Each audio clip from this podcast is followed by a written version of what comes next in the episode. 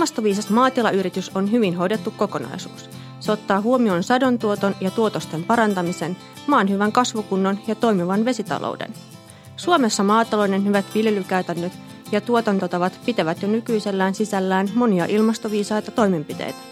Tämä podcast tarjoaa konkreettisia vinkkejä siihen, mitä viljelijä voi tehdä omassa arjessaan hillitäkseen kasvihuonekaasupäästöjä. Tämä on Ilmastoviisa. Tervetuloa kuuntelemaan ProAgrian omaa podcastia. Minun nimeni on Elina Valkeinen ja tässä jaksossa keskustelemme ilmastoviisasta peltoviljelystä.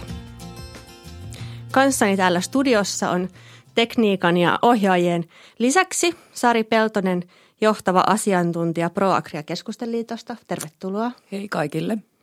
Ja Juuso Joona, viljelijä Joutsenosta. Hei. Tervetuloa. Kiitos. Sari, ää, mitä sä oikeastaan siis teet ProAgrialla? Mitä sun toimenkuvaan kuuluu? No mun tehtävänä on kasvintuotannon asiantuntijapalveluiden kehitystehtävät laajasti, eli siinä tavallaan kantavina teemoina on ö, kestävä kasvintuotanto, ympäristöhuomioiden, viljelyn kannattavuus nousee esille, digitaaliset ratkaisut, maatilan ympäristötoimet ja nyt nämä ilmastoasiat ovat nousseet esille. Ja näistä tosiaan moni onkin niin kuin, ilmastonmuutokseen liittyviä juttuja, mitä sulla on nyt meneillään. Kyllä, kaiken kaikkiaan tämä viljelyn kestävä hoitaminen ja tämmöiset riskien hallintakeinot niin aika tavalla liittyy niin kuin moneen asiaan. Juuso, olet viljelijä ja myös tutkija. Kerro vähän, minkälaista työtä teet ja minkälainen tila sinulla on. Villen Tyynlän tilaa Joutsenossa Etelä-Karjalassa, pellokasvin villyä noin 120 hehtaarilla agroekologisin ja regeneratiivisin villymenetelmin. Myös, se on myös hiiliviljelyä. Voitko kertoa hieman ta- ää, tarkemmin siitä regeneratiivisesta viljelystä? No, tämä on kohtuu uusi termi ja sille on jo suomennoskin kehitetty ja puhutaan uudistavasta villystä. Ja siinä on ajatuksena se, että samalla kun tuotetaan ruokaa, niin parannetaan ekosysteemin tilaa, siis maaperän hiilivarastoa, monimuotoisuutta ja, ja vesien tilaa esimerkiksi. Ja otetaan myös huomioon niin kuin, ää, sosiaaliset ja taloudelliset näkökohdat. Eli eräänlainen ryöstöviljelyn vastakohta. No joo, tai degeneratiivisen villyn vastakohta, jos ajatellaan, että, että tota, ää, jossain määrin kuitenkin vallitseva villykulttuuri on, on tota, heikentynyt ekosysteemin tilaa, muun muassa hyönteisten määriä, maan hiilivarastoa, heikentänyt vesien tilaa.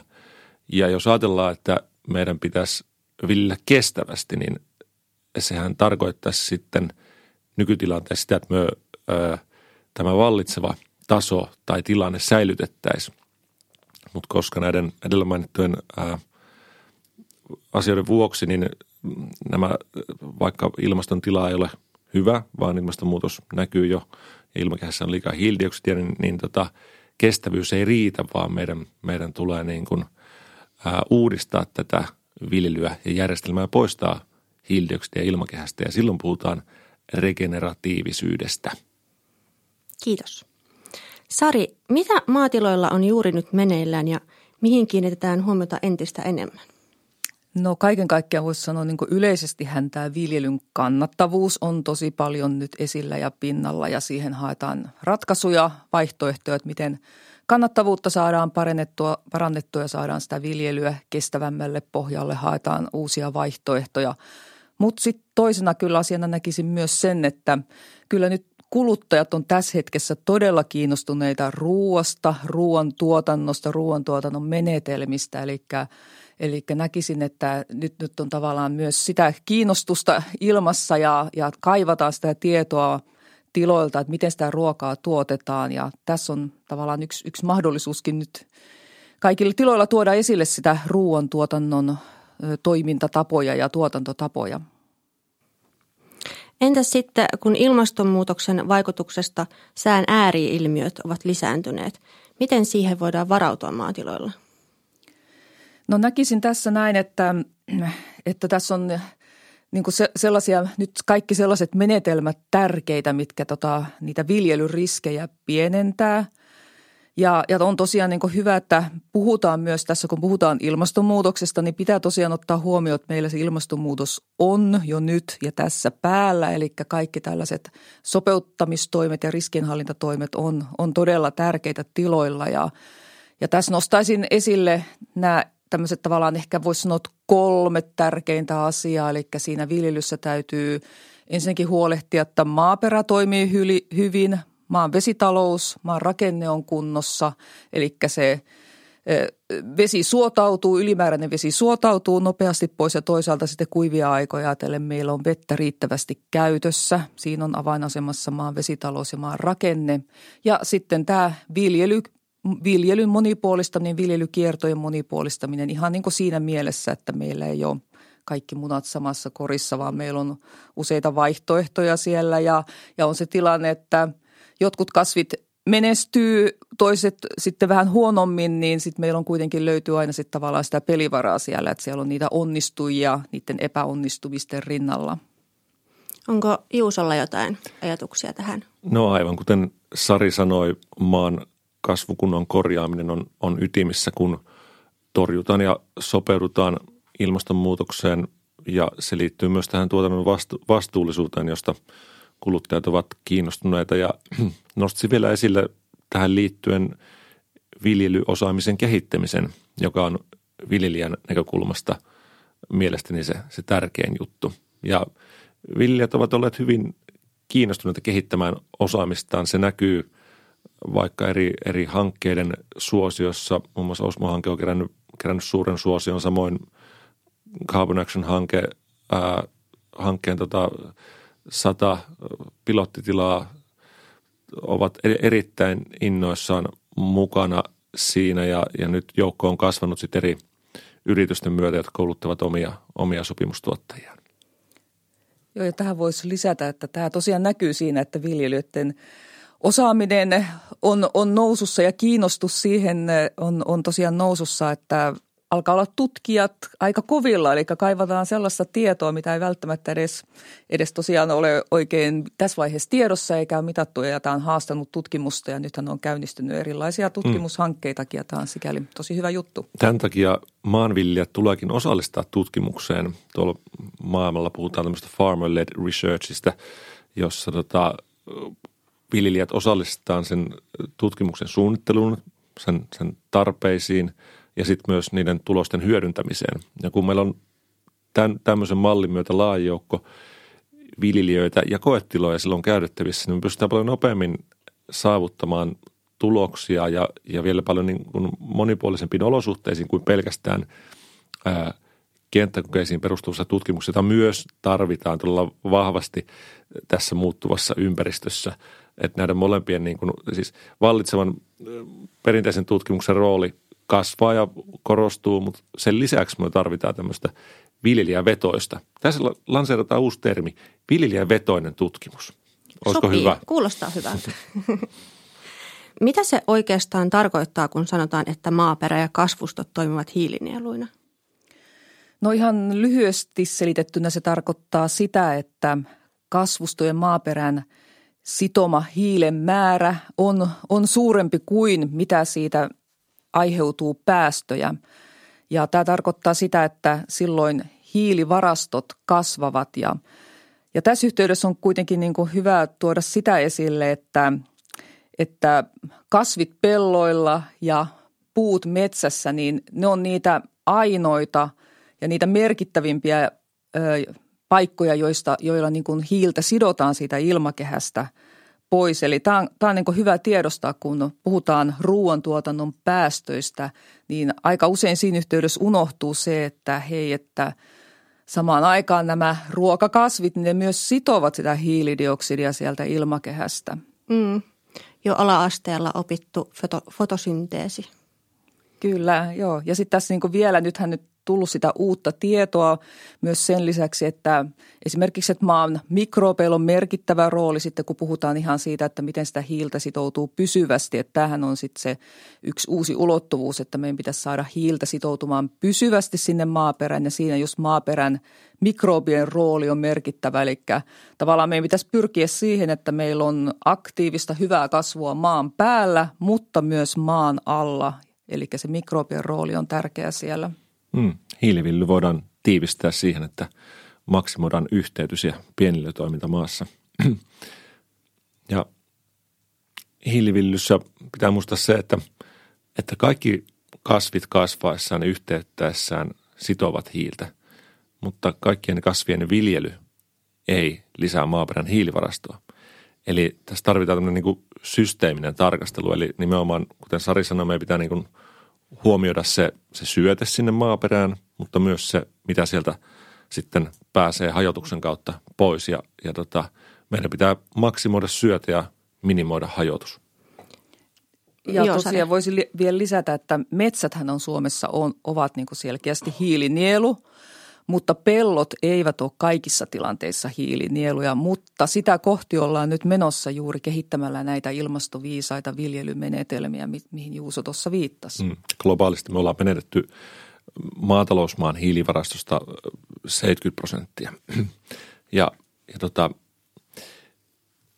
maaperän hiilivarasto pellolla on, on niin suuri, että sen takia pienikin muutos siinä, ää, niin sillä on iso vaikutus – ja jos ajatellaan, että meillä suomalaisessa peltomaassa on, on ehkä keskimäärin tuommoinen 50 tonnia, 50 000 kiloa hiiltä, joka sitten kertaa 3,7 on, on hiilidioksidimäärä, niin jos me saadaan sinne tota, vaikka tämän ranskalaisten tekemän neljän promillen aloitteen mukaan kasvatettua sitä hiilivarastoa neljällä pro, promilla, eli 0,4 prosentilla vuodessa, niin sillä on iso vaikutus meidän niin kuin ilmakehän hiilipitoisuuteen globaalisti. Ja tämä 0,4 prosenttia on, on vaan semmoinen 200-300 kiloa hiiltä hehtaarille, mm. joka voidaan helposti saavuttaa esimerkiksi aluskasvien ja keräjäkasvien viljelyllä. No mitä muita toimenpiteitä peltoviljelyssä voisi olla? No Tämä voidaan tiivistää Tuomas Mattilan hyvin lanseeraamaan kolmeen pääperiaatteeseen, joista jo kaksi mainitsin, niin maksimoida yhteytys, maksimoida mikropisto ja, ja minimoida häirintä. Ja se yhteytys maksimoidaan sillä, että meillä on hyvinvoiva kasvi, jota on tasapainoisesti ravittu ja sillä on mahdollisimman paljon yhteyttävää pinta-alaa tai mieluummin ehkä kasvusto, että se voi olla se seoskasvusto ja se, että meillä on se kasvipeite siellä mahdollisimman, suuren osan ajan vuodesta. Ja pieniliötoimintaa maksimoidaan toki myös sillä kasvustolla, joka ruokkii juurisyötteillään ää, niitä mikrobeja, mutta myös sitten ää, käyttämällä eloperäistä lannoitusta ja maaparannusta, koska mikrobit tykkää, jos niillä on semmoista nopeasti hajotettavaa orgaanista aineista siellä maassa, niin ne villiintyy ja, ja tota, niiden populaatio kasvaa valtavasti ja, ja ne tota, parantaa samalla mururakennetta ja mururakenteen kestävyyttä ja sitten on sitä kautta hiiltä sit itseensä. Ja tämä kolmas pointti, eli häirinnän minimointi tarkoittaa niin mekaanisen kuin kemiallisen häirinnän minimointia siellä maassa. Eli muokkauksen minimointia ja kemiallisen torjunta käytön minimointia, koska ne molemmat häiritsee sitä pienille toimintaa. Niin kun nämä kolme periaatteita pitää mielessä, eh, niin silloin on, on hyvällä suunnalla hiilivillyn näkökulmasta. Ja mä voisin tässä, niin kuin, tai sitä korostaa, haluaisin sitä tuoda esille, että nämä hiiliviljelyn toimenpiteet, nehän on kyllä periaatteessa nehän on todella tuttuja. Tuttuja ne on tavallaan näitä kaikkia vanhoja hyviä asioita, mitä ympäristötoimissa ravinnehuhtoumien estämiseksi muun muassa on tehty jo pitkään tiloilla. Että nyt on vain kysymys, että miten niitä tehdään vielä entistä paremmin, kohdennetummin ja täsmennetymmin. Että mä tällä niin ehkä nostasin tällä niin käytännön asioista, niin voisi sanoa vaikka viisi, viisi asiaa esille.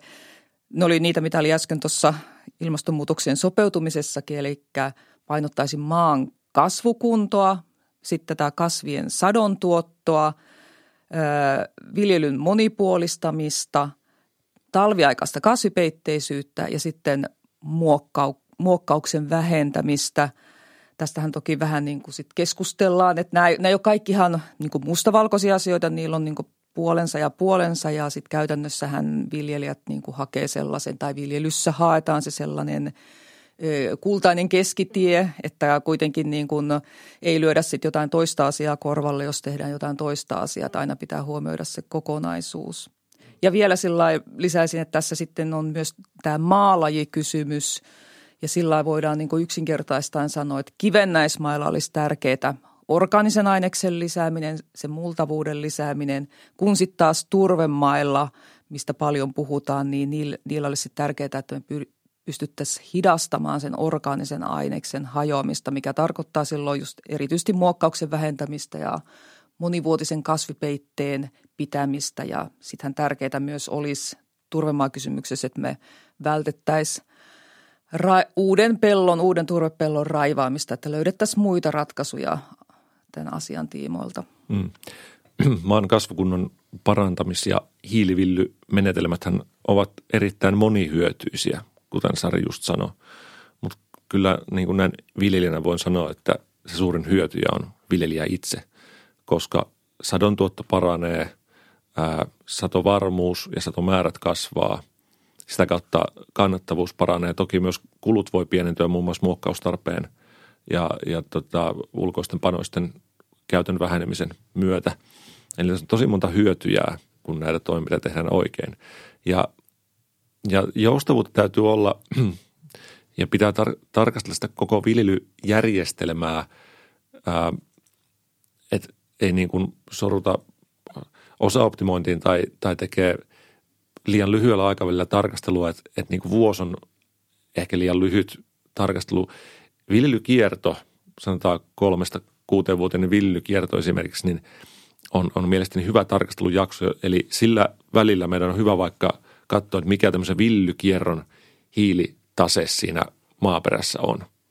Niin, niin siellä on niitä vuosia, jolloin villään yksivuotisia paljon muokkausta vaativia kasveja, eli joilla se hiilitase voi olla negatiivinen, mutta sitten tulee vuosia, jolloin taas meillä voi olla talvi- tai syyskasveja tai tota, talvehtivia kasveja ja, ja monivuotisia kasveja, jolloin tota, taas se hiilitase on vahvasti niin kuin syötteen puolella, eli, eli varasto kasvaa. Palataanpa vähän siihen muokkaukseen vielä. Siitä on, siitä on sivuttu monta kertaa tässä jo. Minkä takia Sari pitäisi muokkausta vähentää? No kaikenlainen maan muokkaus, niin sehän kiihdyttää, kiihdyttää siellä maaperässä tota orgaanisen aineksen hajoamista. Sinne tulee happea, happea lisää. Öö, toisaaltahan se on, niin kuin, se on myös sillä tavalla osoitus, että – että kun siellä tapahtuu maaperässä mikrobista toimintaa, että se maaperä on elävä ja näin poispäin. Mutta sitten, sitten toki siinä on tämä toinen puoli, että siellä just niin kuin Juuso tuossa aiemmin toi, että vähennetään sitä häirintää, annetaan sitten siellä niin kuin tavallaan sen maan olosuhteiden vakiintua eikä, eikä häiritä sitä systeemiä.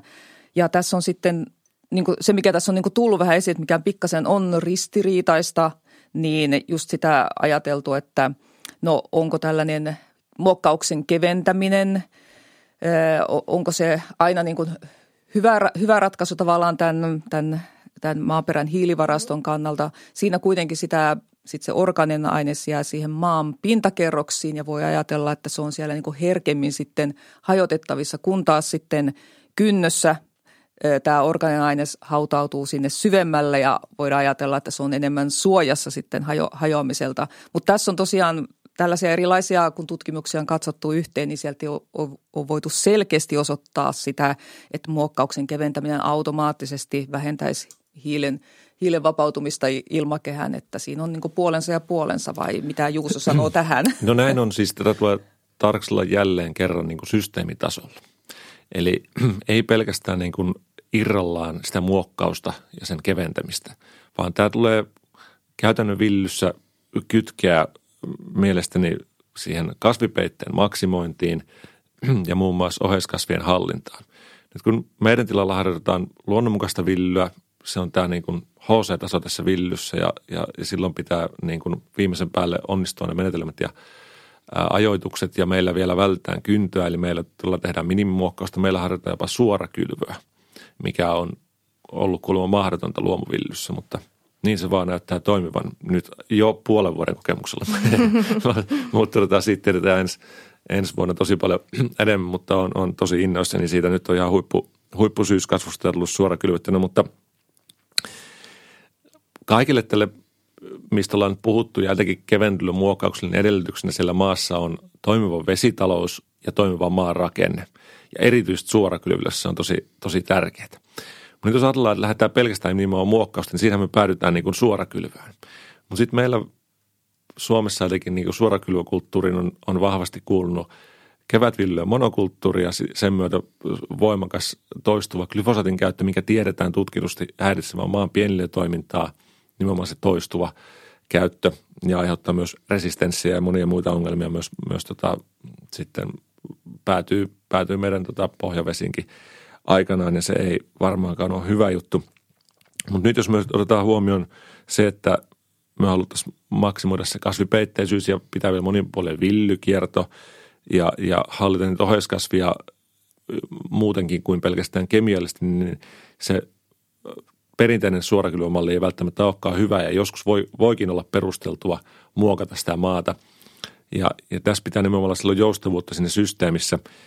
Itse olen nyt lähtenyt testaamaan suorakylvää niin, että me tehdään se suoraan tämmöiseen tota, välikasvustoon, jossa on paljon yksivuotisia kukkivia ja typpeistovia kasveja. Ja se vaan jyrätään niin kuin alle ja kylvetään siihen ja nyt ainakin näyttää tosi hyvälle. Katsotaan, millä näyttää ensi vuonna. Mutta sitten se muokkaus itsessäänkin, kun, kun sitä tehdään, sille pitää olla tosi hyvät perusteet, että miksi sitä tehdään, koska silloin on olemassa kuitenkin merkittäviä haittoja. Ja tota, sille pitää olla joku syy vaikka tota, hallita niitä oheiskasveja tai, tai tautipainetta tai tota, muokata, mullata maanparannusaineita tai valmistaa kylvöalustaa. Ää, eli se pitää olla perusteltua. Niin tällä me pystytään niin kuin ajoittamaan se muokkaus oikeaan vaiheeseen villykiertoon ja minimoimaan se. Ja tässä on taas merkittävät maalajierot. Ää, kyntökään ei itsessään ole paha. On, on kyntötermin alle mahtuu tosi paljon variaatiota siinä, että miten se tehdään, milloin se tehdään ja millä maalla.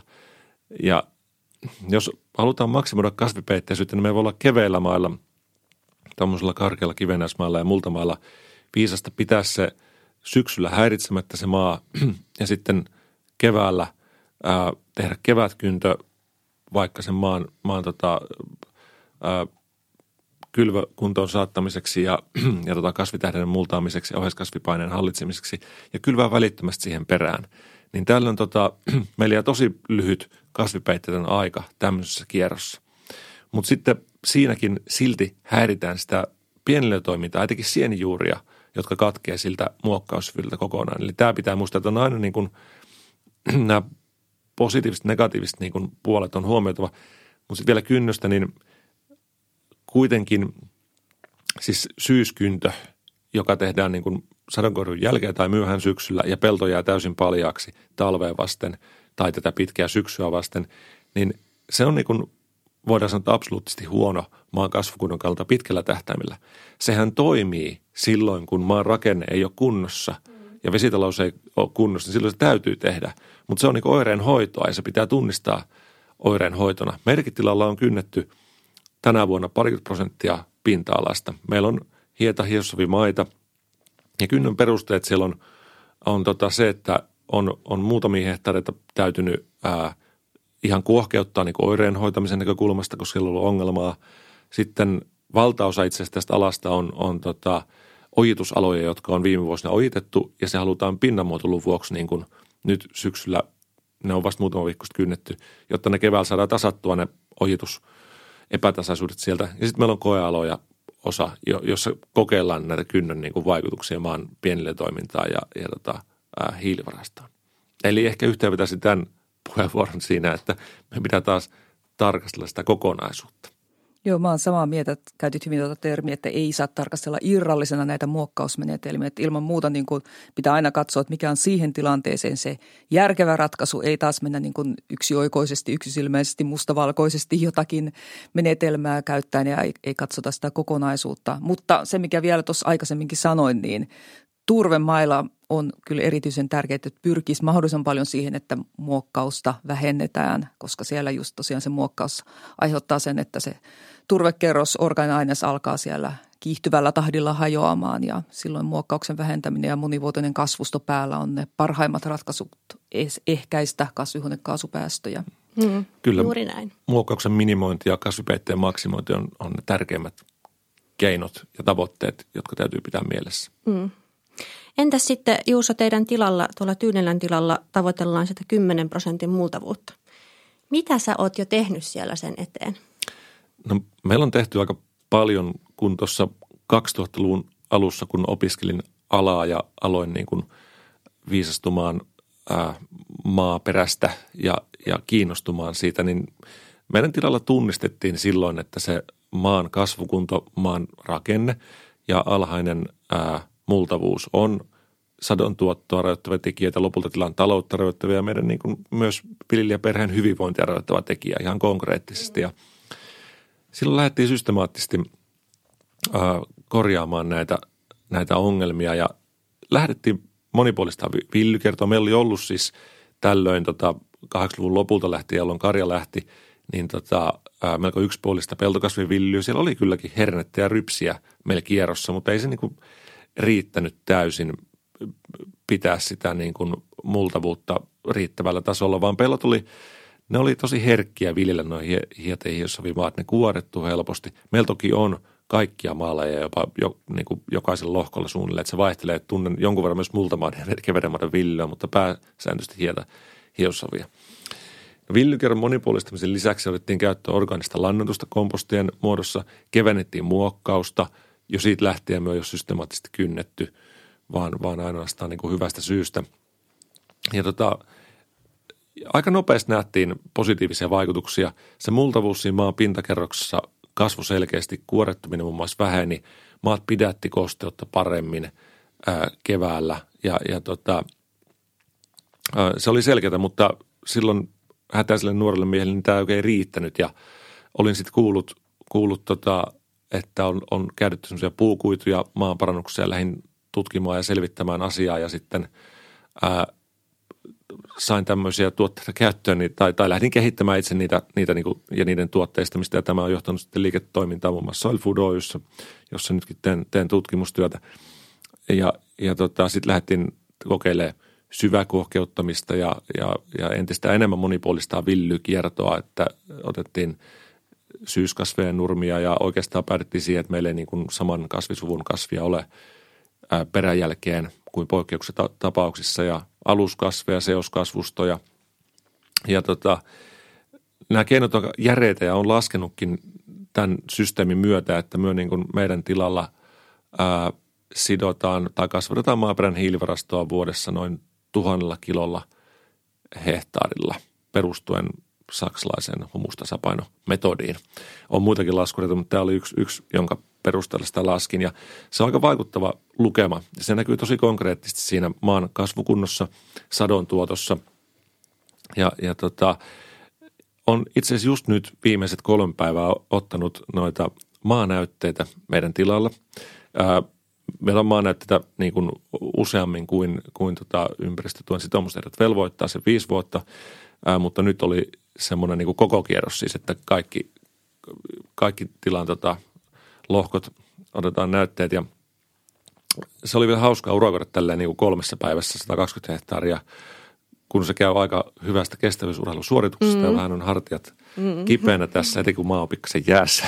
niin, tota, mutta siinä vaan näki tosi havainnollisesti sen, että mitä siellä maassa on tapahtunut. Kävin ne kaikki pelot läpi, otin paljon kuvia ja, ja tota, näin tämän myötä, että siinä – ekassa kymmenessä sentissä, mitä me ollaan oikeastaan vaan muokattu tässä niin kuin viime vuosina, niin on, on niin kuin huomattavasti tummempi väri. Ja, ja se mururkenne on aivan toinen, sillä on paljon pienille toimintaa. Ja sitten se vaalenee alaspäin. Ja tota, vertailukelpoisen vuoksi me otin niin kuin pääsääntöisesti ne näytteet normaalista 20 sentin näytteenottosyvyydestä, mutta otin sitten myös tärkeimmiltä lohkoilta tämmöisiä paikannettuja näytteitä, joissa otin, otin tota 0-10 senttiä profiilin ja sitten 10-20 senttiä ja sitten vielä 20-40 senttiä. Näitä on ottanut aikaisemminkin. Nyt pystyy vertailemaan, miten se muutos on, on tapahtunut siinä maassa. Ja tämä, tämä tavoite tästä 10 prosentista pintamaassa perustuu siihen kokemukseen ja tutkittuun tietoon, jota on, on sitten tota, haalinnut. Ja, ja koen, että tämmöinen savimaa, jota meillä on, niin toimii tällöin huippu hyvin. Se on joillain lohkolla jo saavutettu. Ja, ja tota, tällöin se maa toimii, kasvi kasvaa siinä erinomaisesti. Siinä on paljon vedenpidäyskykyä muun muassa. Ää, ja tavoitehan on kuitenkin niin kuin mennä paljon syvemmälle kuin siihen 10 senttiin, mutta ajatukseni on se, että meidän tulee ensin luoda siinä pintamaassa semmoiset olosuhteet, että siinä kasvi kasvaa hyvin, koska kuten nyt on jo usein kertaan todettu, kasvit vastaa siitä hiilen sidonnasta maaperään. Ja kun se kasvi kasvaa hyvin, niin silloin se kasvi voi juurillaan syöttää hiiltä sinne syvempiin maankerroksiin. Et mien niin kuin tue sitä, että meidän pitäisi syvällä muokkauksella syöttää sitä hiiltä sinne maahan, koska siinä me häiritään niin paljon sitä pienille toimintaa. Vaan kasvien juurten täytyy tehdä se. Se on huomattavasti halvempaa ja helpompaa niin kuin näkökulmasta toimia näin. Ja, ja tota, siellä meillä on valtava potentiaali siellä syvissä maakerroksissa, koska tämä maaperä, maaperähän voi niin kuin saturoitua eli kyllästyä siitä hiilestä. Eli niin kuin tietyn pitoisuuden jälkeen ää, meillä on vaikea enää lisätä sitä hiilipitoisuutta. Niin kuin nyt nähdään, että meillä on nämä kivennäiset turvemaat. Eli turvemaalla kun on, on, on, on niin suuri se hiilipitoisuus, niin ei myös sitä voida lisätä millään. Me voidaan niin kuin villykeinoin. Me voidaan vaan niin kuin hidastaa sen hajoamista, joka on väistämätöntä, jos me sitä maata kuivatetaan eikä pidetä pintaan asti niin kuin märkänä. Niin tota, kivennäismällä sama juttu, että tietyn pitoisuuden jälkeen, niin siinä kyseisessä systeemissä tämä on aina järjestelmän riippuvainen tämä, tämä kyllästymisaste tai pitoisuus. Niin siinä me ei pystytä enää kasvattaa sitä valtavasti. Mutta nyt meidän pitää huomioida, että se on vaan siinä pintakerroksessa, jossa niin kuin – mihin toimet kohdistuu. Sen sijaan siitä alaspäin meillä on niin kuin monta metriä tai ainakin nyt varmaan jokaisella maalla metri, metri tota potentiaali, minne voidaan kasvattaa sitä hiilipitoisuutta ja siellä Pohjamaassa se meidänkin mailla se hiilipitoisuus on vain, vain tuommoista yhdestä kolmeen prosenttia. Eli sinne kun me saadaan sitä syötettä lisää ja nyt on jo niin kuin neuvontakeikolla nähnyt joillain tiloilla, missä on ollut, ollut pitkään niin kuin karjataloutta ja nurmia kierrossa ja lantaa käytössä, niillä on se 20 senttiä se muokkauskerros jo niin kuin täysin tummaa ja voidaan sanoa, että siellä on yli 10 prosenttia hiiltä kivennäismaillakin. Mutta sen alla on sitten taas niin kuin, ää, hyvin niin kuin vaaleita maata ja vähän, vähän hiiltä, ehkä johtuen, että siinä on jonkunlainen tiivi, kyntoantura tiivistymä tai, tai vesitaloushäiriö – miksei se mene sinne, mutta kuitenkin niin luonnonsysteemeissä voidaan nähdä, että meillä voi olla niin hyvin syvälle ulottuvia hiili, hiilikerroksia maassa. Niin tämä on niin ajatus. Eli hyvät olosuhteet sille kasville siinä pintamaassa kasvaa, jonka jälkeen niin juuret syöttää sitä hiiltä sinne syvälle. Ja niitä juuria saadaan, kun me villään tota syväjuurisia kasveja, monivuotisia kasveja, nurmia ja tota, sitten seoskasvustoja ja aluskasveja. Kaikkia villytoimia mielestäni pitää tarkastella villykiertotasolla. Kaikkia muokkauksia, maanparannustoimia, myös, myös lannotusta. Ja nämä maanparannuskudut on niin kuin tehokkain, siis nopein yksittäinen keino lisätä runsaasti orgaanista aineista maahan, koska ne on melko niukka ravinteisia, eli ne ravinnepitoisuudet eivät rajoita niiden käyttömääriä, jolloin ne voi, voi olla tuommoista 20 kuiva-ainetonnia hehtaarille, joka vastaa noin 100 kuutiota tilavuutena. Ja, ja tota, kun me lisätään suuria määriä orgaanista aineesta maahan, mikä on niukkaravinteista, niin, niin tota, se kiihdyttää runsaasti mikrobien toimintaa, jolloin käy niin, että ää, se mikrobitoiminta pidättää siitä maasta ää, helppoliukuisen typen muun muassa. Ja tämä voi tällöin häiritä ää, kasvien kasvua. Niin näin ollen, kun pannaan suuria määriä organista maahan, se tulee ajoittaa niin, että siinä olisi muutamia viikkoja aikaa ennen, ennen satokasvinkylvyä. Kaikkein paras ajankohta tehdä näitä toimia on, on nurmen lopettamisvaiheessa, on siis sitten satonurmi tai viherlannutusnurmi, niin tota, meidän tilalla tehdään niin, että että tota, kesä-heinäkuussa käydään lopettaa viherlantusnurmia niin, että ne murskataan, sitten levitetään maaparannuskuidut ja, ja sitten tota, ruvetaan muokkaa sitä pintaa. Me lopetetaan nurmet kevyt muokkaamalla, mikä on myös poikkeuksellista. Mutta tämä on ehkä toimista semmoinen, joka on meillä kaikkein eniten parantanut sitä pintamaan laatua, koska kun me muokataan runsaita määriä helposti hajoavaa organista aineesta maahan, niin se, se valtavasti kiihdyttää pienille toimintaa ja parantaa sitä maan. Se on ihan dramaattinen vaikutus siihen kylvöalustaan ja, ja tota, siinä on silloin muutamia viikkoja aikaa sillä maalla tekeytyä. Voidaan sanoa, että pintakompostointi tapahtuu siinä tällöin. Ja kun sitten kylvetään meillä useimmiten syysyliykasvinurmen lopettamisen jälkeen, niin se on loistava mururakenne, kasveille käyttökelpoisia ravinteita ja se kasvun lähtö on tällöin nopea ja hyvä. Ja taas maksimoidaan yhteydys. Entä sitten, sä oot mukana myös Carbon Action-hankkeessa ohjaajana. Niin minkälaisia toimenpiteitä tilat on siellä valinnut heidän aiheekseen, että mitä ne, mitä ne tekee sinne niiden koelohkolla? Joo, on ollut mukana perustamassa ja kehittämässä Carbon Action-hanketta ja on tällä hetkellä sen hankkeen ohjausryhmässä ja myös kouluttajana. Ja hankkeessa on tarkoituksena kehittää ää, hiilivillymenetelmiä ja sen hiilivaraston muutoksen monitorointia ja mallintamista, eli, eli tutkimusmenetelmiä. Eli tämä on nimenomaan tämmöinen tota, viljelijävetoinen hanke, koska meillä on noin reilu sata pilottitilaa, jotka on mukana tässä hankkeessa kehittämässä näitä menetelmiä. Me ollaan asiantuntijaryhmän kanssa silloin hankkeen alkuvaiheessa ää, valittu parhaita tunnettuja hiiliviljelymenetelmiä – noin muistaakseni kahdeksan kappaletta. Siellä on monilaisia nurmia, alus- ja kerääkasveja, syväkuohkeutusta, orgaanisia maaparannusaineita. Ja sitten on tämmöinen rämäpäryhmä, missä kokeillaan kaikkia näitä. All in. All in ja itse, itse on siinä muun muassa. Ja, ja tota, näissä ryhmissä on sitten on jokaisessa tota, reilu kymmenen viljelijää. Ne, on, ne on, toimii pienryhmissä ja he kaikki sitten testaavat sitä – tiettyä menetelmää niin, että heillä on noin kolmen hehtaarin lohko ää, jaettu kahtia. Toisella tehdään hommat niin kuin aina ennenkin on tehty ja toisella sitten otetaan tämä uusi menetelmä käyttöön.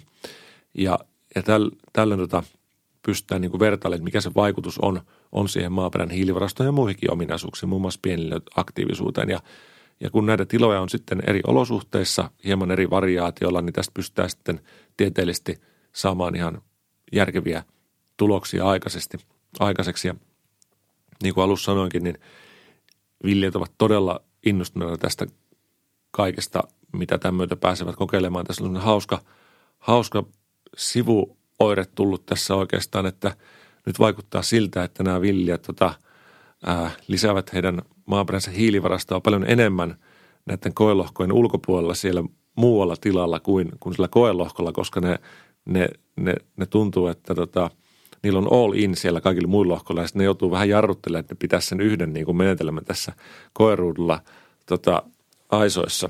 Ja me pitää siitä muistuttaa, että nyt täyden täytyy pitää vain yksi muuttua, että me voidaan tutkia sitä. Mutta tämä onkin tosi hauska, hauska ollut huomata, että he on sitten laittanut kaiken pelin niin kuin muilla lohkoilla. Kuulostapa kivalta. Miten, miten sitä seurantaa tehdään ja miten siellä mitataan niitä hiilen, miten hiili varastoituu sinne maahan? Lähtötilanteessa molemmalta sekä koelohkolta että verrokilta otettiin maanäytteet niin, että valittiin siis paikannetut pisteet sinne kolme pistettä sille molemmille ja tota, 10 metrin kehältä otettiin kokoomanäyte ja nämä sitten lähdettiin pikana tuonne laboratorioon, jossa tota, ää, ne, ne tota analysoitiin, niistä katsottiin myös mikrobiaktiivisuutta ja tilavuuspainoa – ja nyt sitten tota, viiden vuoden päästä, kun tämä ensimmäinen hankejakso, niin kun tutkimusjakso tulee, tulee siihen vaiheeseen, niin otan uudet näytteet ja katsotaan, onko siellä muutosta nähtävillä. Ja nyt ne muutokset maaperän hiilivarastossa, koska se on niin iso, niin on, on suhteellisesti melko pieniä. Ja sen takia tarvitaan näinkin pitkä aika kuin viisi vuotta, mikä on, on, on, on suhteellisen pitkä aika niin kuin ottaa huomioon vaikka ää, ilmastonmuutoksen torjumiseen vaadittavien toimien nopeus ja kriittisyys. Ja sen takia tässä hankkeessa kehitetäänkin laskentamallia, jolla voitaisiin niin kuin vuosien välillä tota, seurata sitä hiilivaraston muutosta. Ja tämä tarvitaan muun muassa siksi, että jos Ville lähtisi korvaamaan hiilivaraston kasvattamista, niin mielellään haluaisi ehkä tota, sitä korvausta useammin kuin kerran viidessä vuodessa. Ja tämä on mahdollista tehdä sitten niin, että, että tota, myös seurataan sitä hiilen syötetietoa. Ja se voidaan jossain vaiheessa tehdä vaikka ihan satelliittien perusteella. Meillä on nyt jo Sentinel kaksi satelliitti kiertää noin kolme neljän päivän välein meidän ympäri. aina kun on pilvetöntä, niin se nappaa kuvia ja siitä voidaan sitten laskea niin kuin yhteytystä. Eli lopulta tämä tieto voi riittää siihen, kun meillä on lähtötieto olemassa, eli maan hiilipitoisuus, ää, maan ominaisuudet ja, ja sitten tota kasvit ja villykierto ja muu, niin tämä, tämä yhteytyksen taso voi riittää meille myöhemmin laskemaan. Ja tätä pilottilalta saatavaa tietoa käytetään tämän mallin kehittämiseen sitten, kun saadaan sitä niin kuin mitattua tietoa, niin sen avulla kehitetään mallia. Ja tärkeää on se, että kaikki nämä, nämä viljelijät, niin pitää tarkkaa kirjaa niistä toimista, mitä siellä tehdään. Siis kaikki toimenpiteet, muokkaukset, kasvit, sadot, kirjataan tarkkaan ylös, kun sillä nimenomaan kehitetään sitä laskentamallia. Mm, entä sitten sellaisena koontena vielä, Sari, kerrotko vielä, mitkä on ilmastoviisaan viljelyn hyödyt viljelijälle? No ensinnäkin näkisin, että, että näillä, näillä toimilla ollaan nyt mukana tässä ilmastotalkoissa, niin kuin on tullut esille, niin kaikilla toimialoilla on niin kuin vel, velvollisuus tulla, tulla mukaan tehdä o, omansa ja myös maataloudella.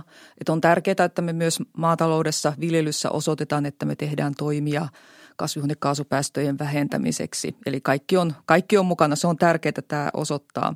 Mutta sitten niin kuin tässä on kuultu, niin kyllähän tällä näillä toimenpiteillä niin, niin niistä niin kuin aiheutuu niitä ja saadaan niitä hyötyjä sinne maan rakenteeseen, maan kasvukuntoon ja sitä kautta sadon tuottoon ja sitten kannattavuuden parantamiseen pitkällä aikavälillä. Eli kyllä ne hyödyt sieltä alkaa kertautua ja ja lopuksi sanoisin, niin onhan tämä todella mielenkiintoista ja innostava tuossa, kun seuraa Juusonkin puheita, niin kun tähän asiaan oikein innostuu ja rupeaa näkemään, että on toimenpiteillä ja niillä alkaa vaikutuksia ja tavallaan haastaa itsensä, että saanko tämän pellon toimimaan, saanko sen, saanko sen hiiltä sitovaksi ja niin poispäin, niin tässähän on todella mielenkiintoista ja innostavaa. Näin on ja ruoantuotannon tulee mielestäni olla hiilinegatiivista, etenkin kun se on meille, meille hyvinkin mahdollista näiden edellä mainittujen syiden vuoksi. Ja, ja tota, näin ollen meidän kannattaa keskittyä tarkastelemaan sen ää, maaperän hiilivaraston muutosta tiloilla, koska se on se tärkeä vaikuttava tekijä ja, ja pitää sitten erillään siitä laskennasta tota, kaikki muut, eikä, eikä sotkea vaikka metsätaloutta mukavaa. Nimenomaan pitää ruoantuotanto sinänsä hiilinegatiivisena. Muistutuksena vielä, että Neuvo 2020-palveluita voi hyödyntää pohdittaessa, mitä tilalle voidaan tehdä ilmastotyön eteen.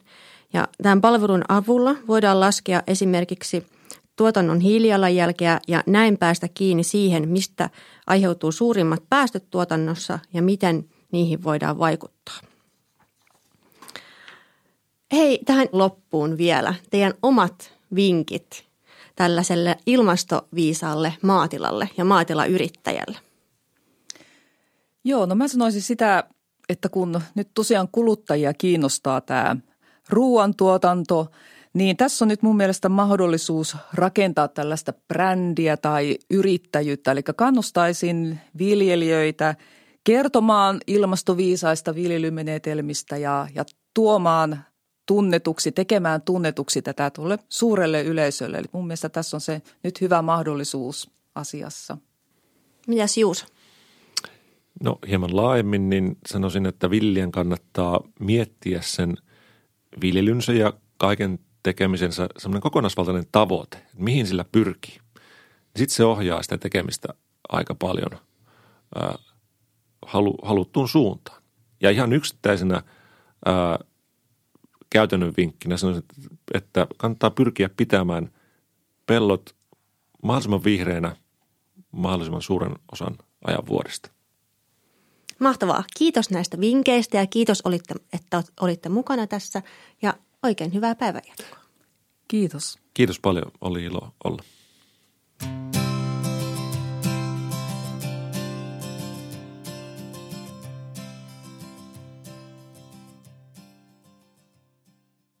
Haluatko tietää lisää maanviljelijän roolista ilmastonmuutoksessa? Uutuuskirjamme Ilmastoviisas maatilayritys pureutuu aiheeseen maa- ja metsätalouden ykkösasiantuntijoiden kirjoitusten muodossa. Tilaa itsellesi oma kappale proagriverkkokauppa.fi.